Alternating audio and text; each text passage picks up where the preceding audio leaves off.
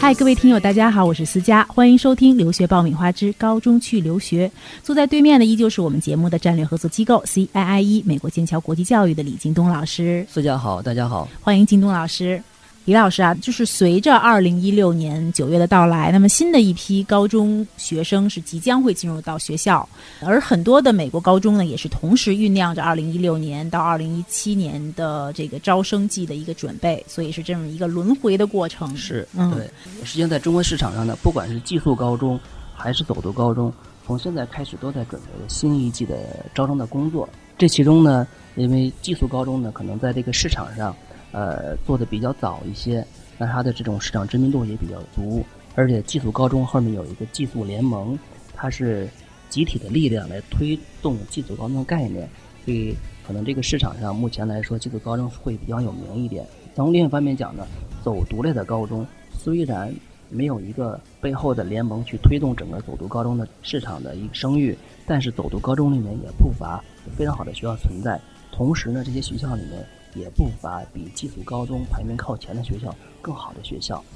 也就是说，走读高中在提供教学之外的一些服务的时候，可能相对来说，包括这个推广的力度、认知度啊等等，可能是相对的力量是比较薄弱的。所以呢，就应运而生的有了这种校贷的一些服务的这个范围。具体的会提供怎样的一些服务的内容？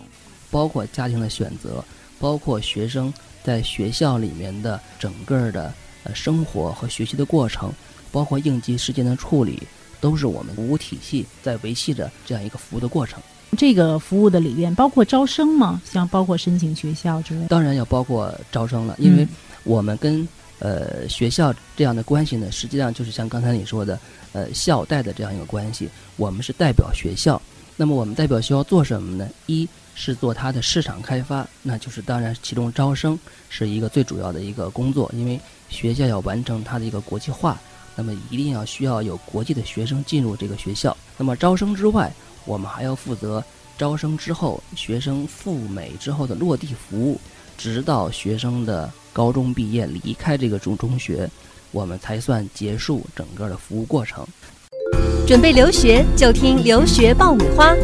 伴你轻松留学每一天。获取留学攻略、免费留学答疑、收听专属于你的留学公开课，都可以关注微信订阅号“留学爆米花”。其实我一直以来啊，概念当中是有一个小的混乱的，因为在国内呢，我们会经常听说留学中介来进行一些推广的这种服务的工作，但是到了国外呢，可能我们会听到就是校贷这样的一个概念特别的多。校贷的服务更多的一部分的比重是在于留学的后续的一些事无巨细的一种服务当中。对，呃，就是像这一年比较流行的那个叫留学后服务的概念。嗯，实际上我们 CIE 美国剑桥这几年一直在做留学后服务。嗯，那么校贷应该具备一些什么样的资质和特点？校贷呢，就我理解来说呢。它跟普通的这样的中介最大的不同，大约应该有三个方面。嗯，第一个方面，你首先要有这个学校的给你的授权证书，表示学校认可你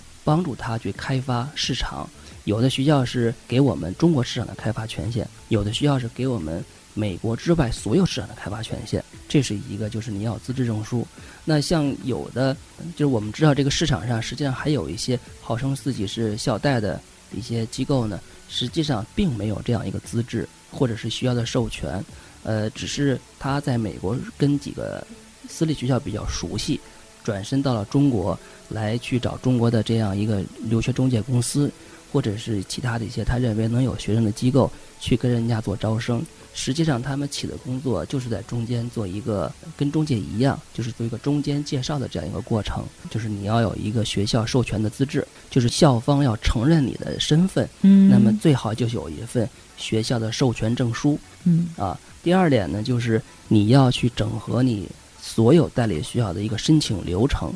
啊，那像我们剑桥，我们三百多个学校用一份申请书，你最多可以申请三百多个学校了。你不能说你三百个学校有三百个申请流程，那你不叫校贷，你还是叫中介。为什么这些学校集体委托你去开发市场？主要就是因为你有这个整合能力，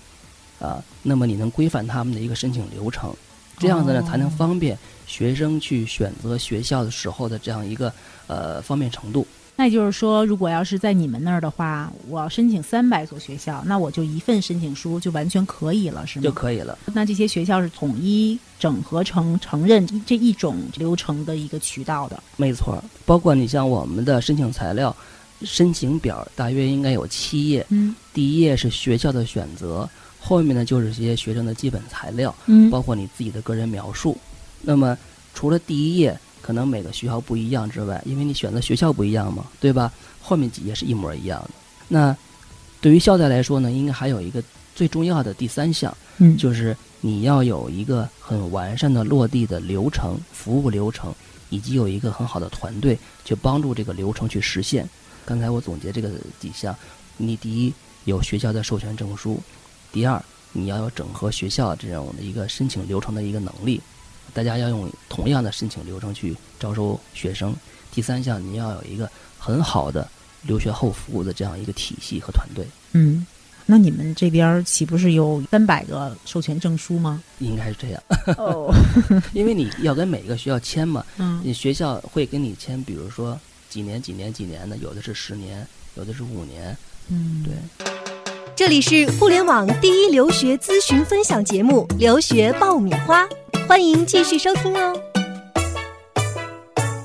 但是我还是有一些疑问哈，就是比如说我今年想要在他这个招生开始进行的时候，我想要申请一所高中，我到底是应该选择所谓的一些经常见到的中介，还是说我去选择所谓的校贷？中国的这个市场上，只有留学中介公司才有资格和资质去完成自费出国留学的招生工作，法规规定的。嗯所以呢，校贷如果你没有取得这个资格，你就不能在这个市场上去做直接招生。实际上，大部分校贷它的身份就等同于一个产品的总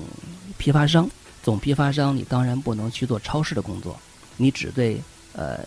代理商，你不能对终端的这个客户。对对对就是一个层次中介中介对。然后呢，我再通过中介和校贷的这样的一个统一的这个整合的流程，然后进行这个申请这个学校。对实际上，中介跟校贷是完成不同工作的。嗯它是整个留学链条上的两个呃不同的阶段。中介是帮助所有的学生去确定留学意向，去选择留学国家，然后完成申请过程，完成所申请学校所要求的技能培训，然后完成签证。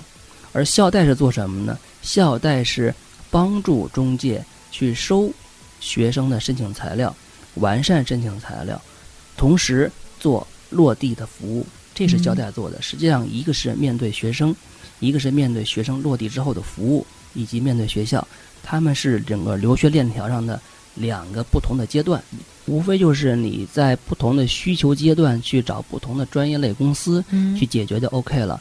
好的，像 CIE、美国剑桥这样的机构，它可以看成是一种就是某些学校对于中国学生的这样的一个代言了。你们在和这个学校进行沟通的时候，是一个什么样的互动的一个过程？这个首先呢是要这个学校有意愿去接受国际生，嗯而且是有意愿去呃了解或者是接受一个跟美国文化不一样的呃文化系统出来的学生，在他学校里面去学习。嗯那只有他有这种意愿了，我们才会有一个双方合作的基础。我曾经在中国这边呢接待过一个美国的俄亥俄州的一个学校的校长，因为他在北京待的时间比较长，在北京做了大约一周的活动，所以我基本上每天会带他去一个不同的饭馆吃饭。到最后两天的时候，我实际上发现这个校长一直好像有什么问题想问，但是一直不好意思问。到最后一天，然后这个校长终于鼓起勇气拉着我说：“说这个，呃，我有一个问题想问你，为什么北京有这么多饭馆？”后来我说：“你为什么要问这个问题呢？”他说：“我在我的学校周边没有看到过这么多饭馆儿。”啊，这就说明就是美国学校的本土的环境跟中国这边的，尤其是大城市的环境差别真的非常大，所以我们要通过我们跟学校的合作，不单是让中国的学生去到这个学校去学习美国的知识，实际上也是一种变相的，我们去教这些美国的学校去认知一种不同的现象，嗯就是中国的一个发展的速度。那么这个呢，实际上对他们来说，呃，也是一种比较好的一种种让他们增加自己视野的一种方法，因为看到了不同国家，看到了不同的发展环境，他们也对整个的这种学生的呃理解就会更加的深。好的。获取留学攻略，免费留学答疑，收听专属于你的留学公开课，都可以关注微信订阅号“留学爆米花”。好的，今天的节目先聊到这里，感谢我们节目的战略合作机构 CIIE 美国剑桥国际教育的李京东老师。谢谢思佳，谢谢大家。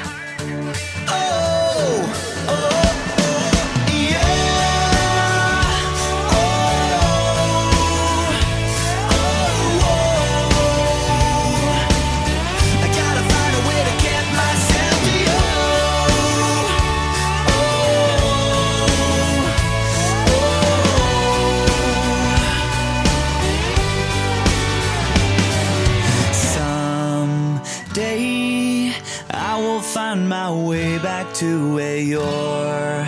name is written in the sand.